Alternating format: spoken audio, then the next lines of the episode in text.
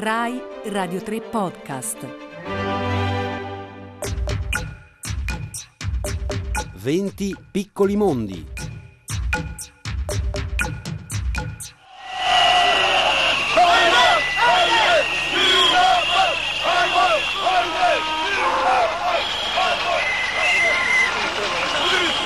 Proleće je, a ja živim u Srbiji.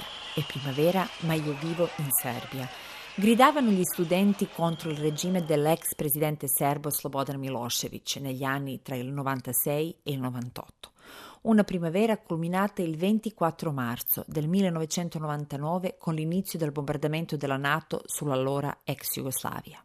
L'operazione Forza Alleata è durata fino al 10 giugno e aveva come obiettivo porre fine all'aggressione militare del regime di Milosevic in Kosovo. Un'aggressione per alcuni per altri era la misura necessaria per porre fine al regime. L'ultimo capitolo della guerra nei Balcani arrivò proprio quella primavera.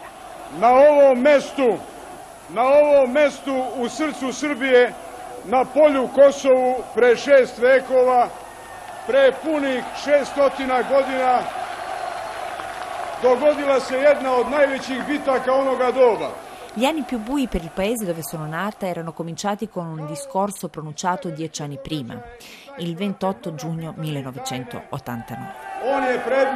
Sei secoli dopo, adesso, siamo nuovamente impegnati in battaglie e dobbiamo affrontare battaglie. Non sono battaglie armate, benché queste non si possano ancora escludere.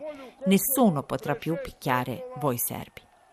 Le parole pronunciate nel discorso di Gasimestan eh, per il seicentesimo anniversario della battaglia della Piana dei Merli furono decisive per l'insediamento di Milosevic e rappresentarono uno di quegli istanti, scrive Paolo Rumiz, in cui la storia deraglia, cambia direzione, in cui massa e leader si fiutano, si riconoscono.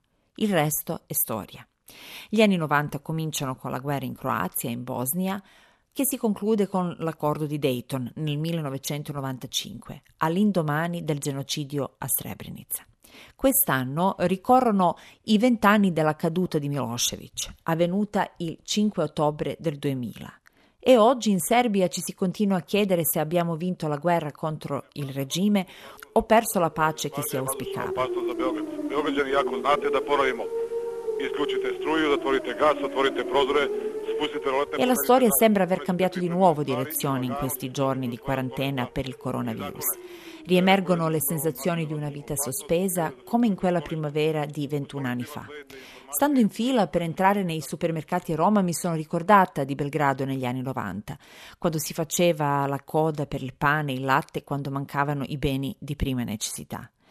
Ma una differenza fondamentale fra le due primavere è che all'epoca la condivisione e le riunioni in casa aiutavano a superare l'emergenza. Non c'era internet e sentirsi spesso tramite le reti sociali non era un'opzione. Ci si incontrava, si andava in bici, si organizzavano feste a casa. La quarantena di oggi ti fa stare lontano dagli altri, ma allo stesso tempo immerso in quella strana collettività che emerge dai messaggi che ricevi continuamente. I balconi spesso vuoti a Roma ora sono pieni di gente che canta per superare insieme un periodo di crisi. Dal 96 al 98 a Belgrado ci si affacciava alle finestre ogni sera alle 19.30, l'ora dell'inizio del telegiornale confezionato dal regime di Milosevic, e con le pentole e i cucchiai in mano si faceva rumore. Si voleva esprimere il proprio disappunto nei confronti di quel regime e delle bugie che venivano trasmesse quando la gente non aveva letteralmente da mangiare. Vedere Viecnica, la biblioteca di Sarajevo distrutta durante la guerra in ex Jugoslavia, oggi illuminata col tricolore italiano, ci ricorda forse che nell'emergenza troviamo paradossalmente quell'uguaglianza e quella solidarietà spesso ignorate nella vita di tutti i giorni.